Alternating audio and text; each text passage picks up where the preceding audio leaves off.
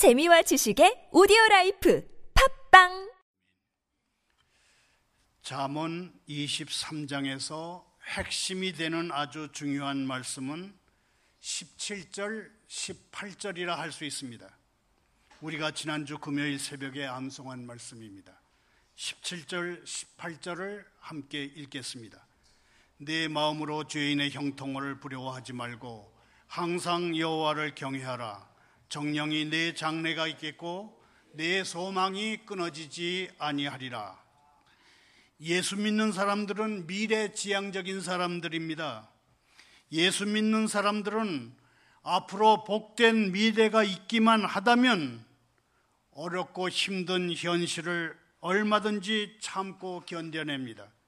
예수 믿는 사람들이 어렵고 힘든 현실을 견뎌내는 모습을 살펴보면 믿지 않는 사람들처럼 자포자기에서 술과 잠과 마약 같은 데 빠지는 것이 아니라 하나님의 말씀을 붙들고 하나님의 행하심을 믿기 때문에 당장 내 앞에 주어져 있는 것이면 그것이 아무리 하찮은 일이라도 최선을 다하며 살아갑니다. 그래서 예수 믿는 사람을 진정한 현실주의자라고 우리는 부르기도 합니다.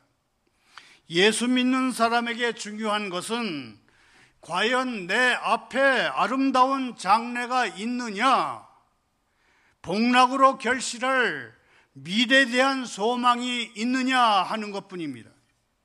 예수 믿는 사람들은 세상이 부러워서 세상을 따라가지 않습니다. 예수 믿는 사람들은 하나님의 말씀을 붙들고 하나님의 말씀의 교훈대로 살면 반드시 미래에 복과 낙이 우리에게 있다. 그렇게 장담합니다. 예수 믿는 사람들에게 가장 중요한 것, 아름다운 장래, 그리고 복된 미래의 소망과 관련해서 성경은 우리가 지금 당장 어떻게 해야 한다고 가르치기보다는 우리 자식들을 위해서 어떻게 양육해야 하는지를 가르칩니다. 예를 들어서 13절에서는 아이에게 매대기를 꺼리지 마라. 매질한다고 애가 죽지 않는다. 그렇게 말씀합니다. 사랑하는 아이이기 때문에 때려라. 사랑이 많으신 하나님이 이렇게 잔인한 말씀을 하셨습니다. 부모가 돼가지고 아이의 사랑스럽고 귀엽고 똑똑한 부분만 보면 그거 아이는 완전히 망치게 될 것입니다. 사랑스럽고 똑똑하고 어린 자식 마음 속에도 무서운 죄성이 들어 있습니다. 이 말씀입니다. 그러니 부모는 사랑의 눈이 멀어서는 안 되고 아이 안에 무서운 죄성이 있음을 인정하라는 말씀입니다. 그러나 아이를 때려서 키워라 하는 이 말씀과 관련해서 부모는 이 말씀에 세 가지쯤의 전제가 있다고 생각하는 것이 좋겠습니다. 첫째, 친부모 외에는 그 누구도 아이에게 매를 들 수가 없습니다. 둘째, 부모가 드는 매는 반드시 사랑에 매야 합니다. 셋째, 부모가 사랑의 매를 들기 위해서는 부모가 먼저 하나님의 말씀으로 인격이 변화돼 있어야 합니다. 하나님의 말씀으로 인격이 변화되지 않은 부모가 든 매는 폭력일 수 있습니다.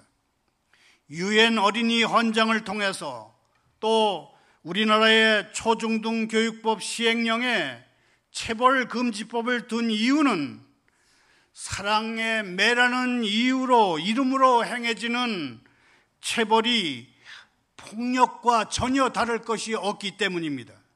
하나님의 말씀으로 인격이 변화된 부모가 매를 들 때 아이는 비로소 부모 말씀에 복종하게 됩니다. 그리고 부모나 어른 말에 복종하는 훈련이 돼야 아이 마음속 깊은 곳에서 하나님께 반항하는 기질이 비로소 치료되기 시작합니다. 하나님께 반항하는 기질이 하나하나 치료되기 시작하면서 아이는 장차 지속적으로 믿음의 사람으로 믿음의 길을 갈 수 있을 것입니다.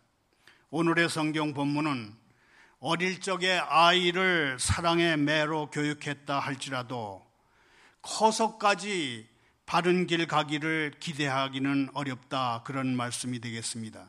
19절을 다시 읽습니다.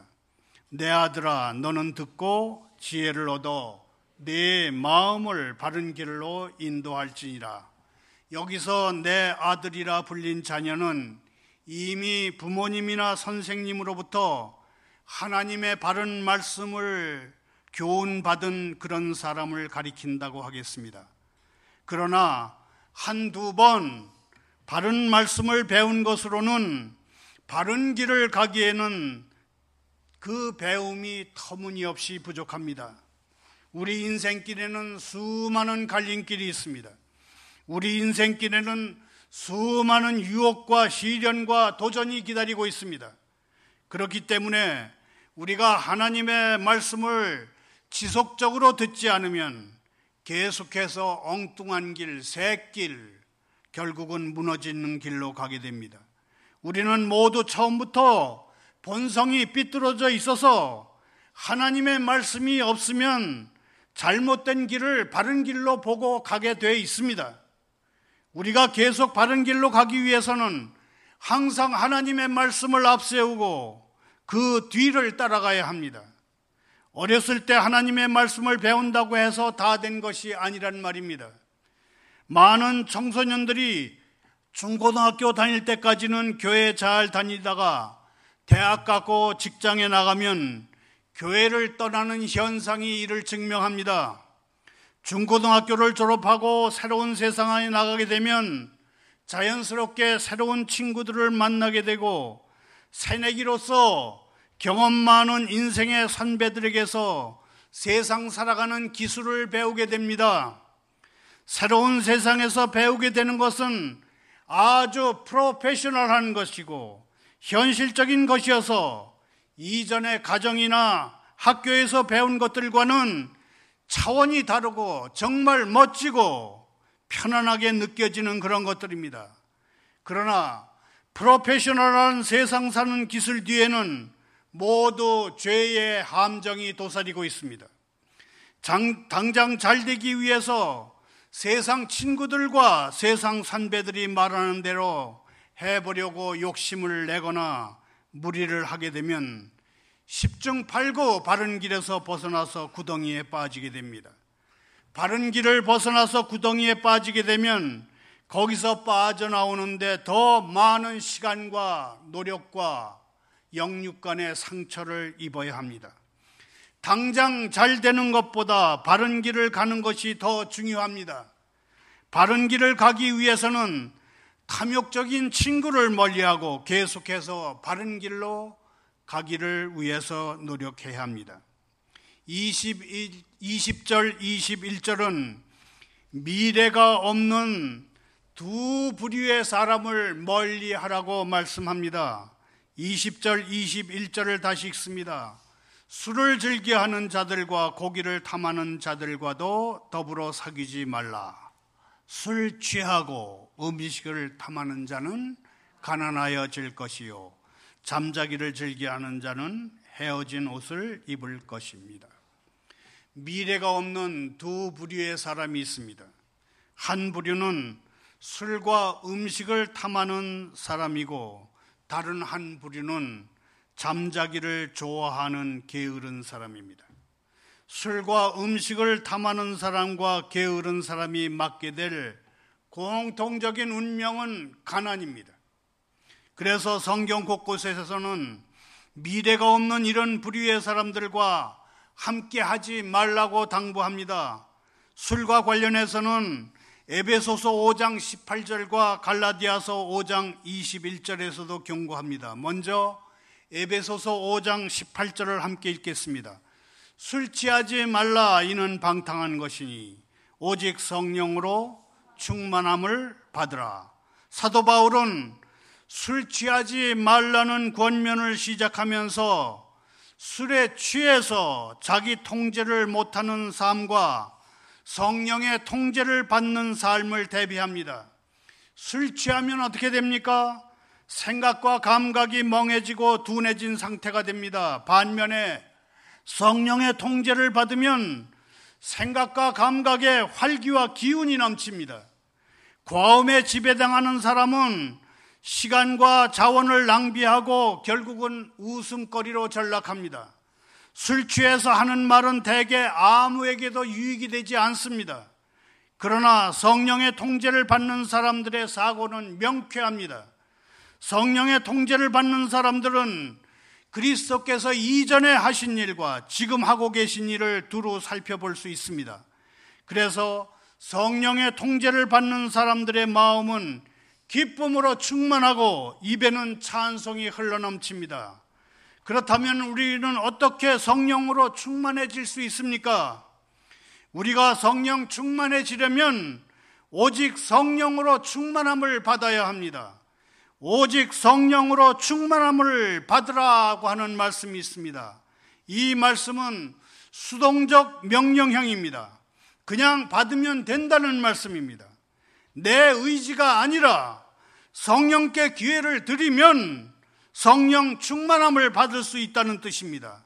우리가 성령께 기회를 드리면 성령께서 모든 복으로 우리를 충만하게 하시고 모든 능력을 입혀주시며 성령의 길로 인도하실 것입니다.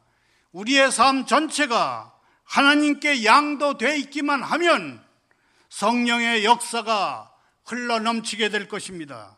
계속해서 갈라디아서 5장 21절을 함께 있습니다. 투기와 술 취함과 방탕함과 또 그와 같은 것들이라 전에 너희에게 경계한 것 같이 경계하노니 이런 일을 하는 자들은 하나님의 나라를 위협으로 받지 못할 것이요. 술 마시는 것은 자유에 속하는 행위입니다. 그런데 술 취하는 것은 참된 자유의 행위가 아닙니다. 찰스 스윈돌 목사님은 그리스도인의 참된 자유란 율법주의와 방종 사이에서 균형을 잡는 일이라고 말했습니다. 한번 따라 하시겠습니다. 그리스도인의 참된 자유란 율법주의와 방종 사이에서 균형 잡는 일이다. 그리스도인의 참된 자유란 율법주의와 방종 사이에서 균형을 잡는 일입니다. 그리스도 없이 살던 우리의 옛사람 육체는 여전히 우리의 새로운 삶 속에 거점을 확보해 놓고 있습니다. 그래 놓고 우리를 넘어뜨리려고 합니다. 옛 본성은 우리를 구습에 빠뜨리려고 하고 있고 성령의 주관에 맡기지 못하게 하고 옛 방식에 여전히 의지하게 합니다. 우리는 그리스도 안에서 자유롭지만 육체라고 하는 옛 사람은 계속 그리스도 안에서 자유로워진 자유에 도전합니다. 우리 한국 사람에게 술과 음식은 아주 옛날부터 삶의 윤활유 같은 좋은 것으로 여겨져 왔습니다. 손님이 오면 을의 술과 안주로 대접했습니다. 요즘도 제사 지내는 집안에서는 절기 때마다 음복주라고 해서 어린 아이들이나 손자에게 술을 구원하고 가르칩니다. 그러나 우리가 그리스도 안에서 성장하려면 육체의 가차 없는 요구에 의지적으로 맞서야 합니다. 우리가 신앙으로 성장하려고 하면 사회의 관례적인 요구에 의지적인 행동으로 맞서야 하는 것입니다. 성령께서 우리를 위해 싸우고 계시지 않는다면 우리는 죄와 싸우는데 털끝만큼도 관심이 없을 것입니다. 성령과 육체는 충돌합니다. 우리는 육체를 물리치려고 율법주의에 빠지기 쉽습니다. 우리는 양심의 가책 때문에 외형적인 규칙과 규정을 지킬 때가 많습니다. 그러면서 그것을 가지고 성령께서 우리 안에 역사해 소원을 두고 행하게 하시는 것으로 자기 식으로 해석할 때가 많습니다. 그러나 사도 바울이 지적했듯이 성령의 인도를 받는다는 것은 곧 우리가 속에서부터 완전히 변화된다는 뜻입니다. 우리가 속에서부터 완전히 변화되면 그 결과로 우리의 태도, 행동 둘 다가 율법을 초월해서 선하게 됩니다. 21절 하반절에 보면 미래가 없는 또 한 부류가 있는데 그는 잠자기를 즐기는 사람입니다. 잠자기를 즐기는 자는 헤어진 옷을 입을 것임이니라. 사람에게 잠자는 것은 매우 중요합니다. 얼마 전에 제가 박 대통령에게 편지를 썼습니다. 요새 잠을 이루지 못한다고. 그래서 하나님이 기뻐하는 사람에게는 잠을 주십니다. 그러니 앞으로는 어젯밤에 잘 잤다는 말씀을 듣고 싶습니다. 그런 편지를 보냈습니다. 사람에게 잠자는 것은 아주 중요합니다. 하나님이 사랑하는 사람에게 잠을 주신다는 말씀도 있습니다. 그러나 할 일을 하지 않고 잠만 자는 사람은 게으른 사람이고 이런 사람은 옷이 없어 떨어진 옷을 입게 됩니다. 우리가 하나님의 말씀을 붙든다고 해서 말씀을 붙들고 가만히 있기만 해서는 안 됩니다. 우리가 헤어진 옷을 안 입기 위해서는 다른 사람보다 갑절 이상 부지런해야 합니다. 하나님도 믿어야 하고 세상 일도 해야 하기 때문에 우리는 갑절로 부지런해야 하는 것입니다. 우리가 다른 사람들과 다른 것은 우리는 무엇을 하든지 믿음으로 최선을 다하는 것입니다. 제 얘기를 하게 돼서 미안합니다만은 저는 직장 생활 30년 동안 10분이라도 남들보다 먼저 출근하고 10분이라도 남들보다 늦게 퇴근하는 것을 회사 생활의 원칙으로 삼아왔습니다. 제가 KBS에 입사했을 때 저희 장인어른께서 이 원칙을 권하셨습니다. 방송 기자라는 특수한 직업이었기 때문에 저의 그러한 원칙은 미덕으로 받아들일 수, 들여질 수 있었습니다. 방송 뉴스 취재 보도는 24시간 쉼 없이 돌아가는 전쟁 같은 것입니다. 앞서 근무한 사람의 것을 제대로 이어받기 위해서는, 제대로 파악하기 위해서는 앞 근무자가 방송하고 있는 동안에 출근하는 것이 훨씬 좋습니다. 그리고 제 근무가 끝나면 뒤이어서 근무하는 사람이 개인적인 질문을 해올 수도 있으니까 칼퇴근을 하지 않고 잠시 남아서 기다려 보는 것도 좋습니다. 저는 이것이 최선의 근무 방식이라고 생각했습니다. 우리가 이미 봤듯이 잠언 20장 13절도 잠자기를 즐겨하지 말라고 감자합니다. 잠언 20장 13절을 함께 읽습니다. 너는 잠자기를 좋아하지 말라. 내가 빈궁하게 될까 두려우니라. 내 눈을 뜨라. 그리하면 양식이 족하리라. 하나님은 하나님의 백성은 게을러서는 안 된다. 그렇게 말씀하시는 것입니다. 하나님의 백성도 게을러질 때가 있습니다. 할 일이 없으면 게을러집니다. 사람인 이상 어쩌면 당연하다 할 수 있습니다. 그런데 하나님은 내 눈을 뜨라. 그렇게 말씀하십니다. 눈을 뜨라는 말씀이 다른 한글 성경과 영어 성경에는 이렇게 번역되어 있습니다. 자지 말고 일해라. 깨어 있으라. 눈 뜨고 열심히 일하라. Open thine eyes. Open your eyes. 이렇게 되어 있습니다. 하나님은 할 일이 없는데 왜 눈 뜨고 열심히 일하고 하시는 것일까요? 우리가 할 일이 없다고 말하는 것은 세상적인 기준에서 그렇게 말하는 것일 뿐입니다. 직장 정규직만 생각하면 우리에게는 할 일이 없는 사람들입니다. 대기업의 정규직에 가야만 직장을 가진 것이 되고 1, 2억 원이라도 들여서 프랜차이즈 식당 경영자라도 돼야 우리 체면에 맞는 일을 하는 것이라면 우리에게는 좀처럼 할 일이라는 것이 없는 사람들이 됩니다. 그러나 분명한 것은 하나님의 백성은 실업자가 될 수 없다는 사실입니다. 하나님의 백성에게는 실업이라는 일자리를 잃었다는 그런 말은 없습니다. 하나님이 세상 직장을 주시지 않을 때에는 영적인 일을 하라는 명령으로 받아들이면 되는 것입니다. 김서택 목사님의 말입니다. 영적인 일을 위해서 나는 남겨진 사람들이다. 사람들 중에 하나다. The remains. 그렇게 생각하고 일하라는 것입니다. 하나님이 세상 직장을 주시지 않을 때에는 영적인 일을 하라는 아주 귀중한 명령을 내리셨다고 생각하고 현실적으로 눈앞에 잡히는 일을 하면서 영적인 일을 하면 되겠습니다. 우리가 눈을 뜨기만 하면 할 일이 있습니다. 우리가 눈을 뜨기만 하면 하나님은 우리에게 할 일을 주십니다. 말을 맺습니다. 하나님의 말씀대로 살지 않는 사람들이 있습니다. 절제하지 않는 사람들이 있습니다. 자신의 욕심대로 방탕하게 사는 사람들이 있습니다. 그런 사람들을 우리는 죄인이라 부릅니다. 그런 죄인이 일시적으로 형통할 수 있습니다. 우리는 그것을 부러워하지 말아야 합니다. 예수 믿는 사람은 타인의 이익에 신경 쓰지 않습니다.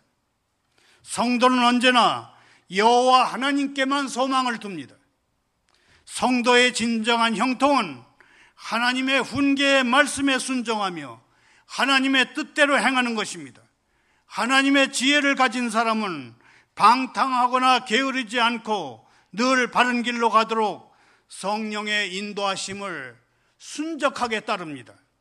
17절 말씀대로 성도는 마음으로 죄인의 형통을 부러워하지 않고 항상 여호와 하나님을 경외하는 사람을 가리킵니다.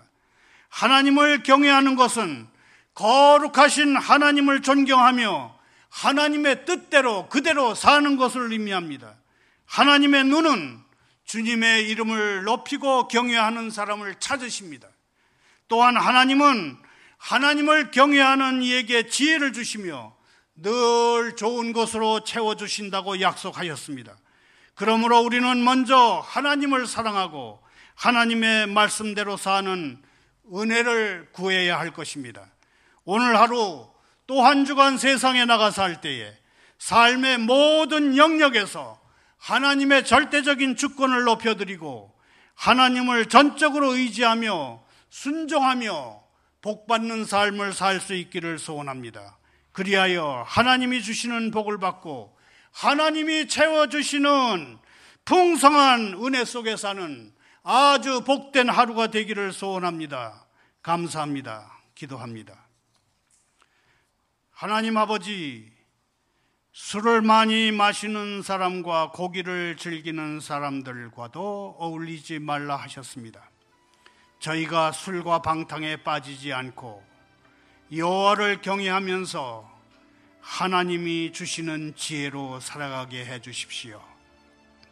감미로운 포도주라도 지나치면 그 술이 뱀같이 물 수 있으며 독사처럼 쏠 수 있다고 하신 경고의 말씀을 잊지 않게 해 주십시오.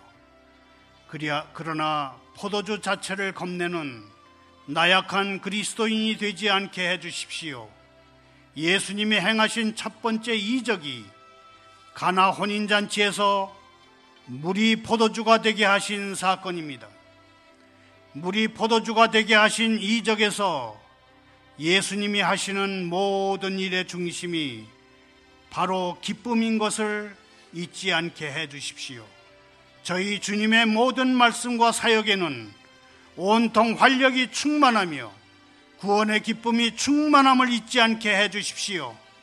사는 게 의미가 없고 기력은 다 빠져나가고 도무지 어떻게 해야 할지 아무것도 모를 때에 주님이 나타나셔서 도무지 상상할 수 없는 기쁨을 기적처럼 회복시켜 주신 그 이적 사건들을 그 은혜에 감사하며 사는 하루가 되게 해 주십시오. 포도주가 때로는 건강한 목회를 위한 처방이 되게 해 주십시오.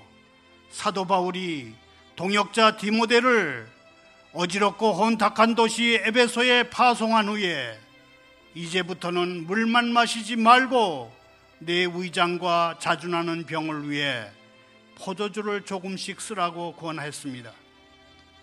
포도주가 때로는 사역자의 육체의 정결을 위한 중요한 수단이 될 수 있음을 잊지 않게 해 주십시오. 하나님의 손에 있는 분노의 포도주 잔을 하나님이 쏟으시면 세상 모든 악인들이 그 분노의 포도주를 그 찌꺼기까지 다 마셔야 할 것이라 하셨습니다. 그 분노의 포도주 잔을 예수님이 다 마셔버리셨을 때 그 진노의 잔은 구원의 잔으로 바뀌었습니다. 오 하나님, 다른 사람들의 선행에서 정의를 찾지 않게 해 주십시오. 착한 일을 하려는 저희의 노력에서 정의를 찾지 않게 해 주십시오. 오직 예수 그리스도 안에서 일어난 용서와 구원의 깊은 은혜에서만 정의를 찾는 저희들이 되게 해 주십시오. 착하기만 한 그리스도인이 되지 않게 해 주십시오. 선교를 명분으로 가나안 땅의 대표적 우상인 바알 신상의 머리를 조아리고 아 착하다 그런 칭찬을 받지 않게 해 주십시오. 선교는 하나님의 선교임을 명심하게 해 주십시오. 어느 동네에 들어가든지 너희를 영접하지 아니하거든 그 거리로 나와서 말하되 너희 동네에서 우리 발에 묻은 먼지도 너희에게 떨어버리노라. 그러나 하나님의 나라가 가까이 온 줄을 알라 하라 하셨습니다. 타락한 세상의 불행한 현실 중 하나가 하나님의 평안이 거부당하는 것임을 알게 해 주십시오. 그리하여 하나님의 평안이 거부당할 때 확신을 가지고 진리에 굳게 서게 해 주십시오. 아버지 하나님, 북한이 5차 핵실험을 마쳤습니다. 그들은 핵탄두 폭발 실험이라는 용어를 사용했습니다. 당장 핵탄두가 실전 배치됐다고 하는 뉴스가 나와도 하나도 이상할 게 없는 상황이 되어버렸습니다.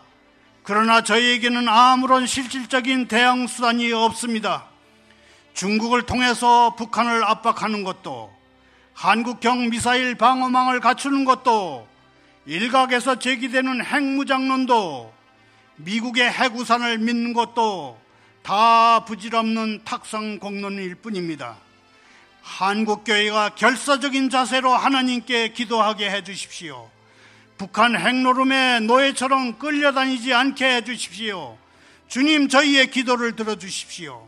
김정은 체제가 무너지게 해 주십시오. 남남 갈등을 부추기는 세력들의 입을 막아 주십시오. 정치인들이 각자 자기 소견대로 하자 함으로 배가 산으로 올라가는 국가적인 우를 범하지 않게 해 주십시오. 잠잠히 하나님의 도우심을 바라며 기도하는 진인사 대천명의 자세로 이 난국을 돌파하는 교회가 되게 해주시고 이 대한민국의 국민들이 다 되게 해주십시오. 예수 그리스도의 이름으로 기도하옵나이다. 아멘.